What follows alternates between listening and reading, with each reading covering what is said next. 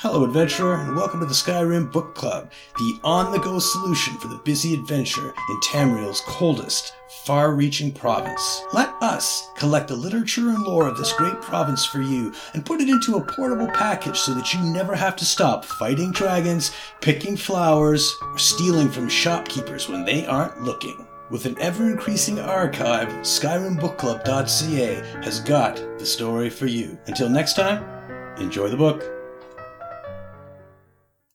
Solus Fertilus's Journal by Solus Fertilus, a journal witnessing the sighting of a lone alien spirit.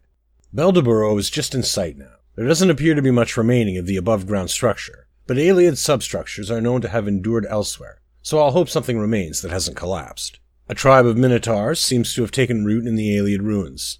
Less than ideal, but perhaps it's a good sign. Beldaburo can't be in terrible shape if the minotaurs camp there. This spyglass was a good investment. I've been keeping watch on the minotaurs from a safe distance for a few days now. I hoped that they were simply using it as a stopover on some migratory journey, but it seems they've made the location their home.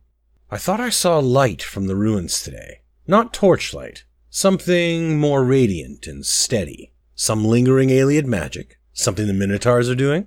I've come to the conclusion that these minotaurs haven't delved farther than the exterior of Beldaburo. They don't appear to be attempting to expand into the ruins at all, so what has drawn them to this place? I would have assumed that the minotaurs tend to congregate around alien ruins out of a need for shelter, but that doesn't seem to be the case. What if the minotaurs are drawn to these places on some instinctual level? Is there some throwback echo of memory from Morahouse's blood fueling their desire to linger in these places? The minotaurs have stepped away from the ruins this morning. I think they're hunting. I'm going to see if I was right about there being more to this ruin than just a few visible tumbled stones. The light! It has a shape to it! That of a man or myrrh, but it slipped past the door before I could get a good look. I've yet to discern a means of opening the doorway thus far. I hope to figure it out before the minotaurs return from their hunt.